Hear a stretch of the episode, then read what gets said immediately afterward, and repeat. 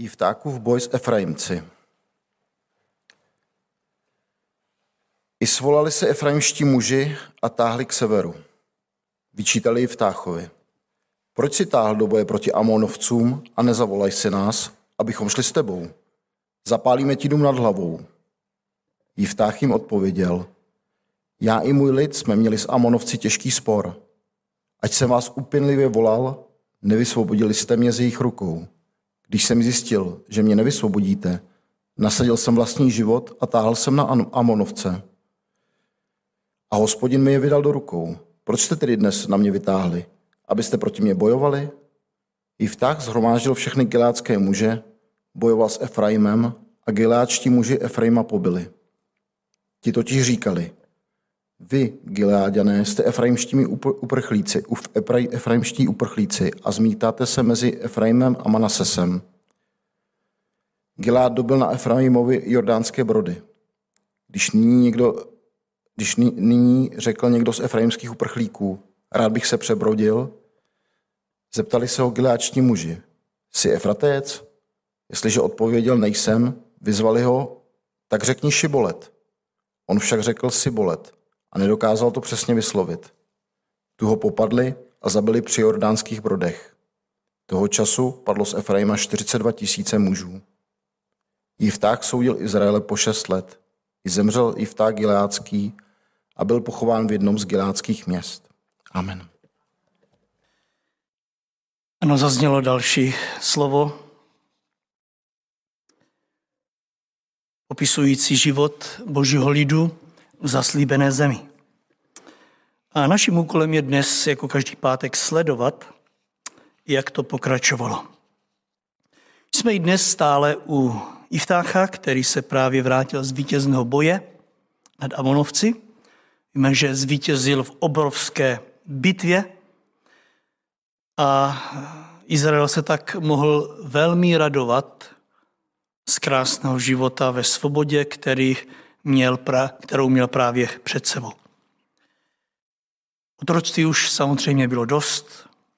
Četli jsme v desáté kapitole 8. verši, že Izraelci tomuto amonovskému nepříteli sloužili jak dlouho, všimli jste si? Celých 18 let. Představte si, po 18 letech konečně svoboda.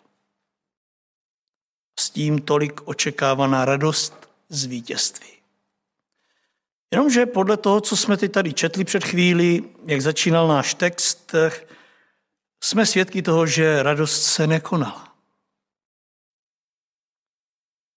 Četli jsme, že místo, aby se celý národ v čele se svým vůdcem i vtáchem radoval, tak na scénu nastoupili čtyři takový velcí nepřátelé lidského života – zároveň i tři takový zloději radosti.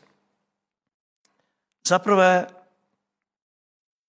první verš je důkazem velkých roztržek. Ano, zaprvé nastoupí na scénu nepřítel číslo jedna, to jsou roztržky božím lidu. Ano, mluvíme tady teď o božím lidu. První verš, svo, i svolali se efraimští muži a táhli k severu. Po minulých ukončených bojích nikde nečtete, že by se někdo někam svolával. Naopak většinou jsme četli, že lidé se po boji rozešli každý do svých stanů, každý do svých domovů, každý do svého pokolení. Tam se radovali a oslavovali vítězství. V tomto případě ale pojednou nacházíme, jak jedno z pokolení Izraele, konkrétně Efraim, se naopak svolá.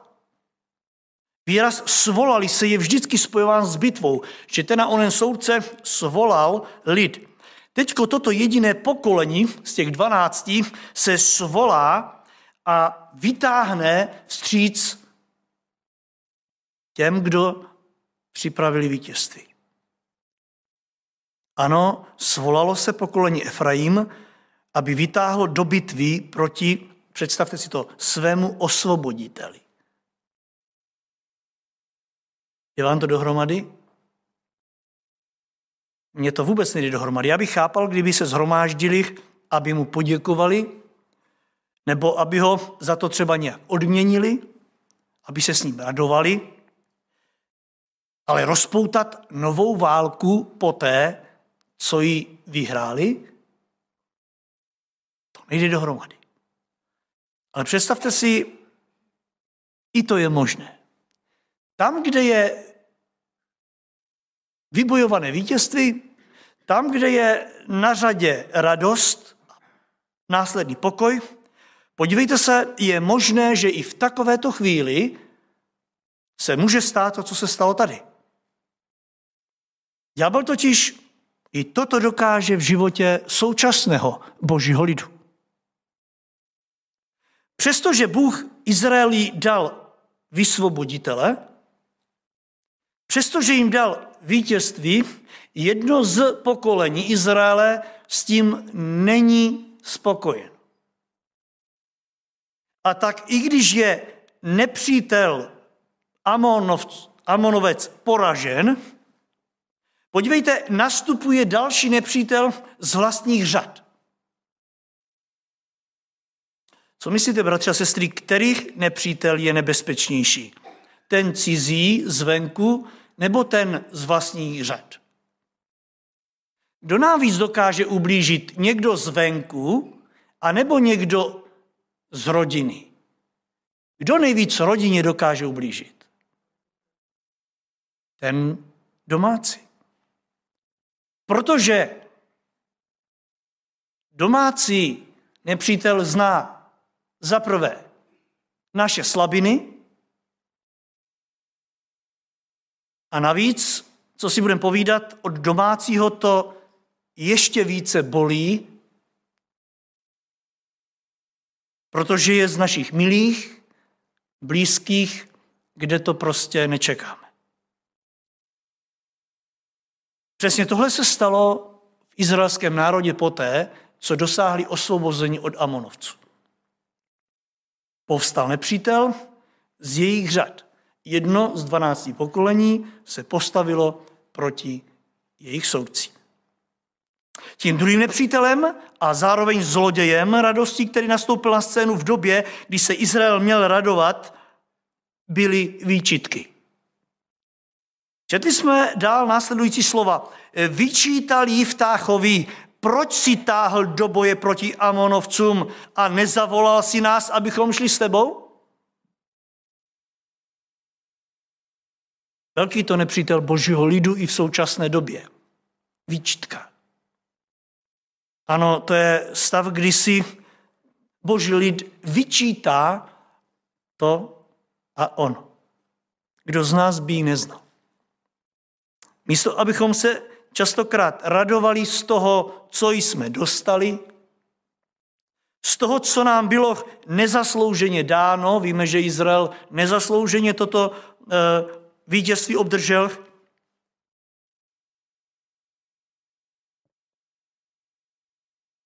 Nechal se zotročit tím, co někteří nedostali. Častokrát i současný boží lid místo, aby se radoval z nezasloužených darů, nechává se zotročit tím, co nedostal. Pokolení Efraim přišlo za Jiftachem velmi dotčeno. Tím, že nebyli přizváni k boji proti Amonovcům. Každý druhý by byl možná rád, kdyby se nemusel podílet na boji současné době, kdy se tak hodně mluví o válce a, a je to tak blízko, tak si každý z nás říkáme, kdybych byl na tom a onom místě. Eh, věk mám takový, který by odpovídal tomu a onomu. Eh, byl bych rád, šel, nebo byl, byl bych rád, kdybych nebyl povolán, kdybych nemusel. Tito lidé, místo aby byli rádi, že nebyli přivoláni prolévat krev, jsou velmi dotčení, že jejich vtah, jejich nový e, soudce jednoduše vynechal z povolaných do boje. A tak začínají, čteme tady svému vůdci, e, soudci vyčítat, proč si nás nezavolal. Jak to, že si nás nezahrnul do počtu bojovníků. Dnes večer necháme stranou všechny důvody, proč se tak stalo, i když soudce, jejich soudce jim to říká, že nezavolal z důvodu, že se zachovali tak, jak se zachovali. To teď necháme eh, stranou a budeme se ptát sami sebe, co nás na tomto nejvíce dokáže rozhodit. Věřím, že jde dosud o to stejné, odšlo tenkrát na tom místě, a sice v prvé řadě o to něco tady naše. O jakési ego, o jakousi čest. Tito lidé nebyli povoláni, ale však to byl jejich soudce, jejich vůdce, který měl plné právo je zavolat, anebo je nezavolat. On byl vojenským strategem, on se rozhodl, kdo půjde a kdo nepůjde. A jestli měl důvod, který uvádí, bylo to čistě na něm. Jenomže všimněte si, je velmi zamrzelo, že byli obejti, že byli přehlédnutí, cítím, cítili se jako někdo, kdo nebyl důležitý pro svého soudce. Takovým tím se říká, jsem tady páté kolo uvozu. Prostě rezerva, jako kdyby nebyla důležitá. Ale jistě víte, co tím myslím. Prostě cítíme se někdy ukrytí v té spodní části auta a nikdy se možná na nás nedostane. A víte, tohle si ďábel dokáže použít i dnes ve velké míře v životě každého i současného křesťana. Takový pocit, že jsme nepotřební, obejti. Pocit takzvaného hadru na koštětích, jak někdo říká. Lítám sem a tam, ale jenom kde nejsem důležitý. A víte, to, tohle vždycky pomohlo a pomáhá, pomáhá i dnes ďáblovi hrát s námi, křesťany, velmi velkou hru. Pojednou se v nás začne probouzet eh, něco, co není naplněné. Víte, že ďábel v ráji slíbil lidem, kteří se postaví proti Bohu a vůbec proti eh, tomu, co Bůh chce v životě člověka, že budou bohové, že oni budou velmi důležití, Jenomže jací pak bohové, když se někdo ani neobtěžuje nás, Efraimce, zavolat do boje. Tak to se cítili tihle lidi. Zřejmě si řekli, my nikdy nebudeme moci říci, že jsme se podělili na vítězství. Až se budou naše děti ptát, jak jste vybojovali vítězství, eh, my, my nebudeme moci říct, že jsme tam byli. To je zřejmě trápilo, že se nebudou moci pochlubit, že by byli, byli ve válce s Amonem. Jak nebezpečné jsou zbraně, které ďábel používá v čele s píchou a tak přicházíme častokrát a vyčítáme si, že tam a onde jsem byl odstrčen. Třetí velký nepřítel, který tady je vidět, jsou výhrušky. Výhrušky první, verš závěrečná část. Oni tomuto svému vůdci začínají nejenom vyčítat, proč si nás nezavolal, ale od výčitky víte, že je krůček k výhrušce a ta zněla jak? Všimli jste si? Zapálíme ti dům. A použili ještě nad hlavou. Vezmeme ti střechu. Ano, všimněte si, kam až to může dojít. Připomínám, že mluvíme o božím lidu. Někdy si myslíme, že stačí, když se nabudíme, svoláme, vykřičíme na sebe výčitky a bude to. Jenomže, podívejte, ďábel to nechce nechat jenom tam, že si boží lid bude vyčítat. Ale pak už je jenom malý krůček k tomu, aby jsme si začali vyhrožovat. A my se právě ptáme, Efraimské pokolení svému soudci chce zapálit dům. To jako by zbor zapálil dům kazateli. Svému kazateli. Že by něco takového byli schopni věřící lidé, věřícím lidem, Víte, může se v nás budit pocit, že takhle daleko přece bychom se nikdy nemohli dostat. Jenomže, víte, ďábel je vrah.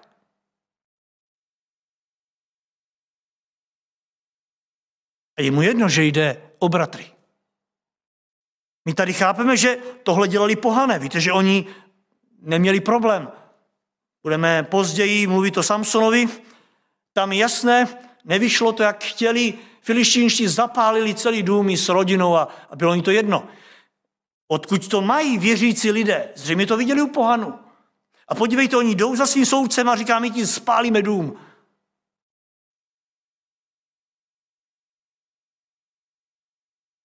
Chápeme, že to dělali pohané, pohanům a pohané, žid, pohané židům. Ale tady jde o bratry. Opět žijeme v době, kdy to vidíme a nechce se nám tomu věřit. Ruskou Ukrajině tež mluvilo, ještě do nedávna, mnozí mluví jako o svých bratrech. Jenomže podívejte, dneska hoří střechy nad hlavou svým bratrům. A třeba sestry, myslíte, že to je daleko člověku? Ďábel není jenom, že je vrah, ale je i bratrovrah. Nezapomeňme na to. Bílým je a zůstane. Tak buďme opatrní i v tomto směru v dnešní době. Čtvrtý nepřítel je samotná smrt. Ani se na tomu nechce věřit, ale musíme tomu věřit, protože Bible uzavírá toto srocení velkou pohromou. Na jejím konci je kolik mrtvých? 42 tisíc, pozor, mužů. Jen tak pro porovnání vaší hrozná představa, kolik by to bylo našich měst? Takových jako až celé čtyři města. Pozor, mužů. Teď si vezměte, kolik zůstalo vdov, kolik zůstalo sirotku. Ano, to je výsledek toho, když v závěru vítězství se ujme nepřítel ďábel. Pozor, Bůh jim dal vítězství, ďábel se ale ujme závěrečné oslavy a výsledek další krve prolití, tentokrát bratrovražené. Čtvrtý verš tak zhromážil všechny gilácké muže, bojoval s Efraimem a gileáčtí muži Efraima pobili. Toho času padlo z Efraima 42 tisíc mužů. Není vám z toho špatně? Mluvíme o božím lidu. Navíc, když si vezmete, odkud vzešlo tohle pokolení Efraim, pojďme si to říct, kdo byl jeho otcem? Josef. Genesis 40 na 51. Prvorozenému synu dal Josef jméno Manases, to je Bůh dal zapomenutí, druhému svému synovi dal Josef jméno Efraim, to je Bůh dal plodnost. Představte si, mluvili jsme tady několik let o Josefovi.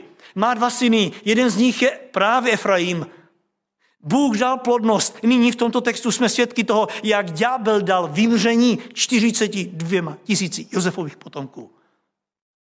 Bůh dal plodnost. Podívejte se, jaký Bůh měl směr. Ďábel dal vymření. Smrt tomuto pokolení. Připomínám, zabili je jejich bratři. Ano, pícha předchází pád, říká písmo přísloví 16, 18. A jak to pokračuje? A domýšlivost pak opitnutí. Toto pokolení si skutečně domýšlelo. tak jim řekl, že to, co říkají, není pravda. Jenomže závěrem toho všeho byla bratrovražená válka s jasným koncem. Efraim byl poražen. Věřím, že nám i tento postřeh písma, bratře a sestry, přinese potřebný duchovní užitek. Pokud dáme k dispozici svá srdce našemu pánu,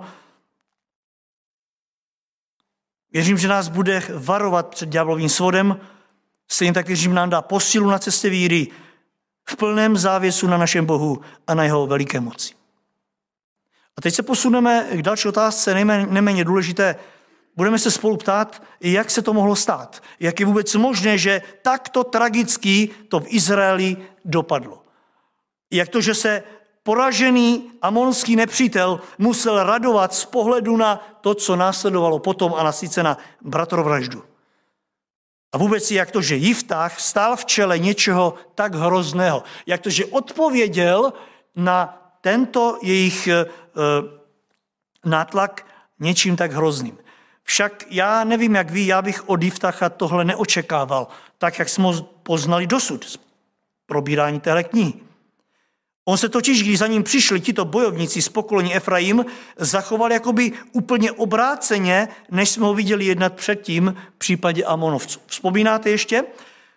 Já připomínám tady jenom několik věcí. Za prvé, zpočátku, když přišli Amonovci eh, s ním bojovat, tak on s králem Amonovců vyjednával. Nemusíme tady opakovat, víte to moc dobře, 11. kapitola, 12. verš.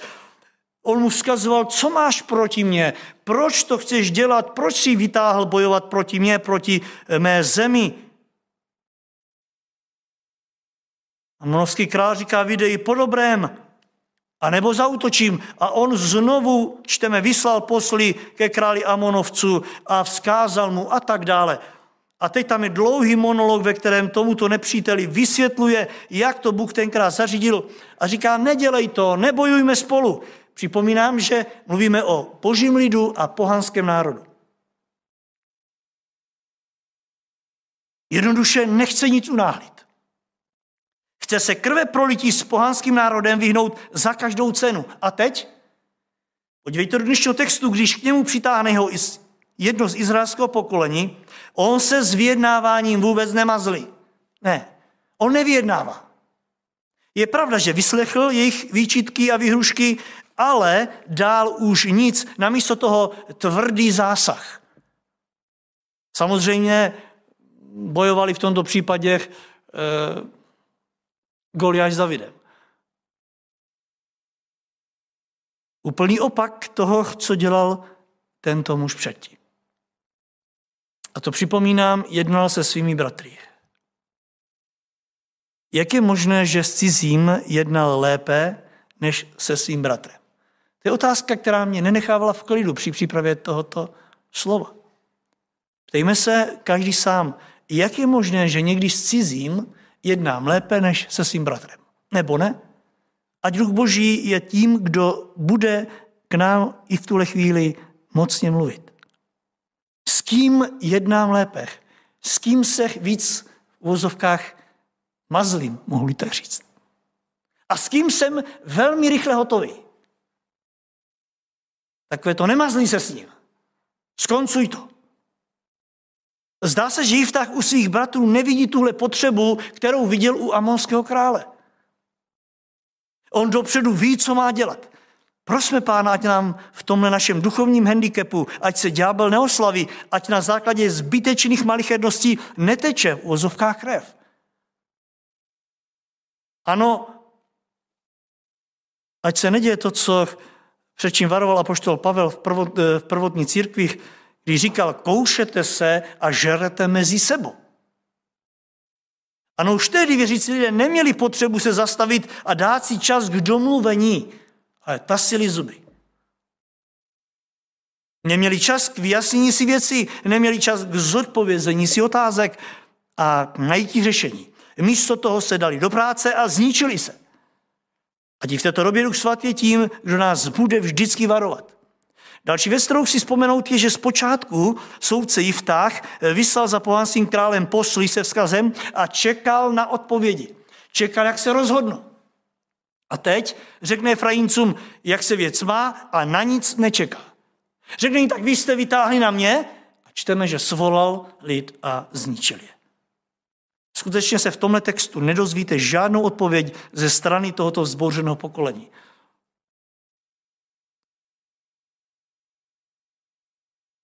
Mezi Jiftáchovou reakcí a jeho bojem není ani slovo těchto Efraimců. Ne. Zdá se, že nedostali příležitost, aby odpověděli. Proč to udělali? On na nic nečeká. V případě pohanu čeká, v případě svého lidu nečeká. Zřejmě, zřejmě si řekl, není na co čekat. Přišli mi zapálit dům, skončím s nimi.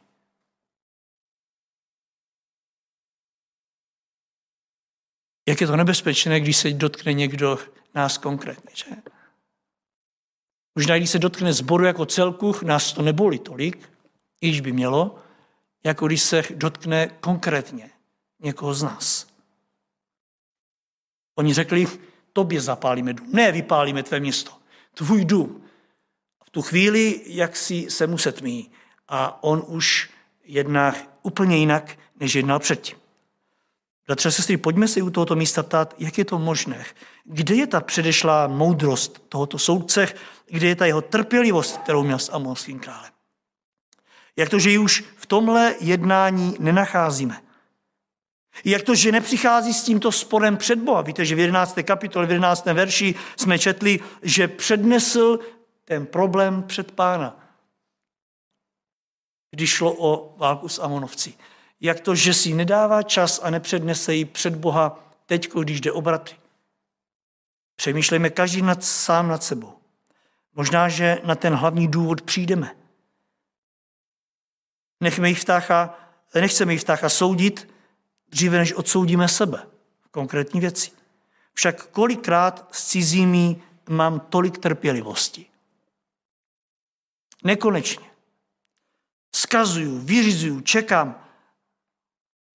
Na svého bratra mám jaký bič. Ano, bratře a sestry, musíme si přiznat, že nemáme častokrát na druhého tolik trpělivosti, jako na toho tam někde venku. Jsme někdy s druhým blízkým hotoví rychle. Někdy máme hodně času na veškeré úřady a lidské soudy, které se táhnou dlouhá léta. Na ty doma ve sboru častokrát nemáme ten čas. Zavřeme si nejednou vrátka velmi rychle, přibouchneme si dveře, dveře před nosem takzvaně velmi rychle. Pojďme si i z tohle vzít velmi vážný příklad. A ještě věc, jednu věc na tuto otázku, jak to, že Jiftách to udělal takto nemoudře, je proto, že on v případě eh, zpočátku Jiftách, v případě krále Amonců udělal jenom to, co musel. Ano, zautočil jenom, když nebylo kam uhnout. Když už král Amonců mu nedal žádnou šanci. Ne tak ale v tomhle případě. Když šlo o boží lid, víte, co udělal? On šel nad rámec toho, co musel. Stejně jako Saul, později je poštol Pavel, jemu nestačilo ničit církev v Jeruzalémě, ale vyžádal si ještě do papíry na to jít až do Damašku, za hranice a i tam zatýkat ti, kteří se hlásili k křesťanství. Ano, někdy jdeme nad rámec toho, co musíme. Podívejte, když šlo o pohanský národ, tento muž udělá jenom to, co musí. Teď pátý ver říká, že když Gilead dobil Efraimových jordánské brody, tak Efraimští se rozutekli a stali se z nich uprchlíci. Dneska si to lépe umíme představit. Každý utíkal a chtěl se dostat domů. Jenomže oni zabrali brody jordánské a oni se nemohli vrátit. Když se ale vraceli, tak se převlékli za tyto domácí, mohli tak říci, a chtěli přejít. A oni si zjistili, že je můžou velmi rychle pochytat tím, když jim vystaví lečku. A tak se jich zeptali, jsi Efratejec? Jinými slovy, jsi z nás? Řekli ano.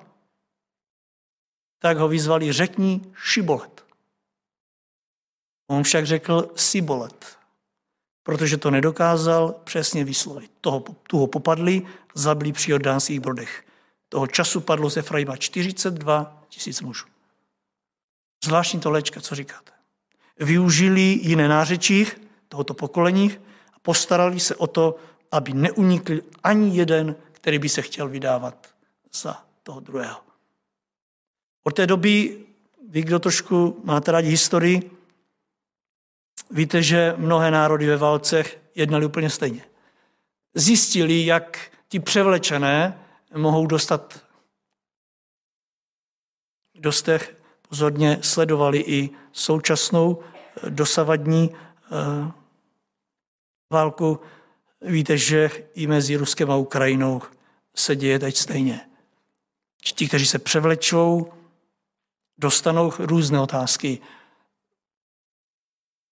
A nebo jsou vyzváni, aby řekli to a ono a nedokážou to říct. A Podle toho poznají, že to nejsou oni. Rozpoznávají infiltrované jedince. Dívejte, tento Jiftach u Amonovců dělá jen to, co musí. Tady jde nad rámec, protože touží po pomstě. A já se ptám, proč? U Amoncu dělal skutečně to, co musel. Tady jde, když jde o bratra, jde nad rámec povinnosti. Na scénu nastupuje všechno možné, jenom ne to, co chce Bůh. Ptáte se někdy sebe sama, proč jsem takový protivách, když jde o bratra? Nemělo by to být naopak? Což pak nemáme i spoustu dobrých příkladů, což pak je neměl vtah. Vzpomínáte na Gedeona? Co se mu stalo? Jemu se stalo něco se stejným pokolením Efraim, něco velmi podobného. Zdá se, že Efraimští v tomto byli mistři. Soudcu 8.1. Efraimští muži vytýchali Gedeonovi, co s nám to udělal, že si nás nepovolal, když si tál do boje proti Midiancům. Už po druhý nebyli povolani. Soudci se jich jaksi báli, vyhýbali se jim, nevzvali je do boje. A víte, co udělal Gideon? Zautočil na ně? Vzpomínáte si druhý verš? On jim odpověděl, co pak jsem teď učinil něco tak velikého jako vy, což není Efraimo paběrkování lepší než Abiezerovo vinobraní. Podívejte, uhasí oheň dřív, než se rozhořel. Velmi diplomaticky to s nimi urovná a oni se přestanou bouřit. Také přišli na buzení. Pojďme se ptát jako současný boží lid, jak to umíme dnes? Komu jsme podobní? Gedeonovi nebo Jiftáchovi? Vítězí v nás Kristus nebo nás vítězí ďábel? A nám je příkladem apoštol Petr. 1. Petra 4.8 říká, především mějte vytrvalou lásku jedním druhým, vždyť láska překryje množství hříchů. A nyní tu třetí část dnešní biblické, kterou chci končit eh, takovou otázkou. Proč ta změna u Jiftácha? Jak je možné, že člověk, který takto krásně jednal, pojednou, hned po boji, se zachová takto, že ho nepoznáváte? Jak je možné, že jsem jednou takový a po druhý jinak? Jak to, že se to jednání obrátilo? Opět vyjdeme z toho, co nám ani není dnes cizí. Budeme se ptát, proč u mě v životě se nenou dějí tak obrovské změny? Proč mě někdo možná už po týdnu, po roce nepoznává? Proč jsem jednal dřív takto a teď jsem jednal jinak? Protože za prvé nastupuje, já jsem to nazval únava a vyčerpání ve službě. Ano, když jsem byl odpočatý a byl jsem v pohodě, jednal jsem jinak, a pak přišlo, přišla únava, přišlo vyčerpání a já jsem se zachoval jinak. Nesmíte zapomenout, bratři a sestry, na to, že tito lidé za ním přišli ve chvíli, kdy vták byl vyčerpán z boje, který právě absolvoval s Amonovci. Byl velmi vyčerpán. Už nemá tak silné nervy k vyjednávání, jako měl předtím. Každý z vás víte, jaké to je, když jste odpočatý, když nervy jsou zdravé, když unesete tíhu, jak máte čas na všechno, jak máte klid v srdci a jaké to je, když už to nemáte jste se vším velmi rychle hotový. Jak stačí jedním slovem doslova zabít. Všimněte si v té chvíli, ďábel, když tento vůdce unavený posílá Efraimce, zapálíme ti střechu nad hlavou. A Jiftáh jedná zkratovitě. Pozor, tak, jak by zřejmě nejednal, kdyby tomu bylo jindy. Bratře, sestro, poznáváš se v tom? Já ano. Někdy jednáme velmi jemně, v rukavičkách, jsme hrdí na sebe. Jsme odpočatí. Pak přijde únava, vyčerpání a my neznáme bratra. Prosíme pána, ať nás zaprvé neuvede do tohoto pokušení a za druhé, ať nám dá sílu k tomu, abychom, když na to nemáme zdravé nervy dnes, abychom řekli, zavolej zítra, nebo sejdeme se zítra. Aby ďábel nevítězil. Za druhé vidím tíhu ponížení tohoto vůdce. Ano, i to se jí v Táchovi vymstil. Druhá část čtvrtého verše. Jiftách shromáždil všechny gilácké muže, bojoval s Efraimem a giláčtí muži Efraima pobili. A teď tam je napsán důvod, všimli jste si? Ti totiž, Efraimští, směrem k Jiftáchovi a desíti pokolení Izraele říkali, vy Gileáďané jste ve skutečnosti efraimskými uprchlíky. Zmítáte se mezi Efraimem a Manasesem. Nejste nic, jste jenom takoví, kteří tady pobíháte mezi námi a jimi. Jiftácha tímhle, oni si představit, vyprovokovali. Nazvali ho bojovníky z Gileádu efraimskými uprchlíky, kteří se zmítají v, jakémsi, eh, v jakési nestálosti mezi dvěma pokolením, mezi dvěma Josefovými syny. A to byla zřejmě poslední kapka. Oni se dotkli u Jiftácha jakosi, promiňte mi ten výraz, kuřiho oka. A tak tekla krev. A já se tam, není to škoda. A teď si můžeme každý sám z nás tam dát to, co nás vyprovokuje. Dejme si pozor na to, aby nás ďábel nenachytal právě u té naší píchy, častokrát sebespravedlnosti, kdy my přece jsme těmi nej a stačí málo a jsme dotčeni. Ďábel se raduje.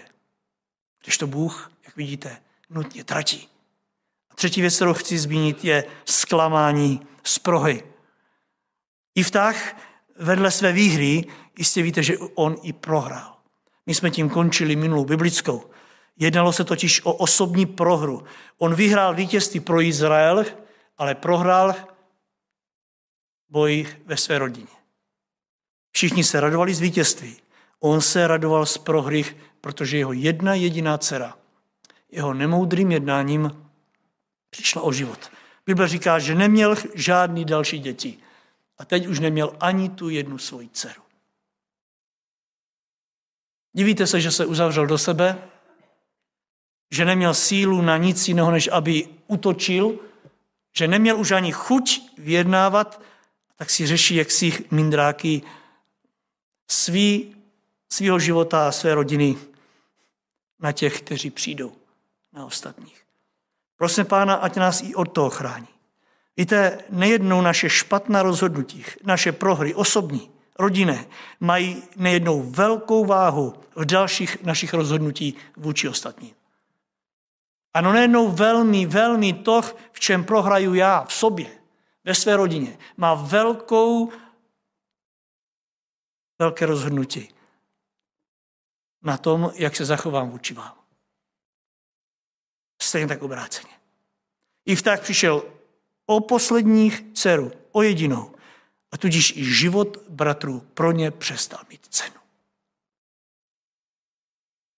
Kolikrát ztráta v našich rodinách, na různých úrovních, nás dovede k tomu, že si přestaneme vážit i toho, co mají ostatní. A možná nám je to úplně jedno, jestli něco mají. Je tu závěr. v život končí v jakési mlze. Sedmý verš říká, že po sedmileté službě izraelského národu, izraelskému národu umírá a je pochován, čteme, v jednom z gileádských měst.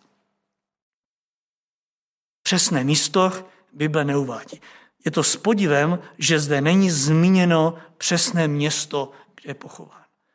U ostatních soudců totiž, u kterých nevíme o žádných vítězstvích, je to zmíněno, v kterém městě byl pochován, kdežto u Jiftacha toto mizí v neznámu.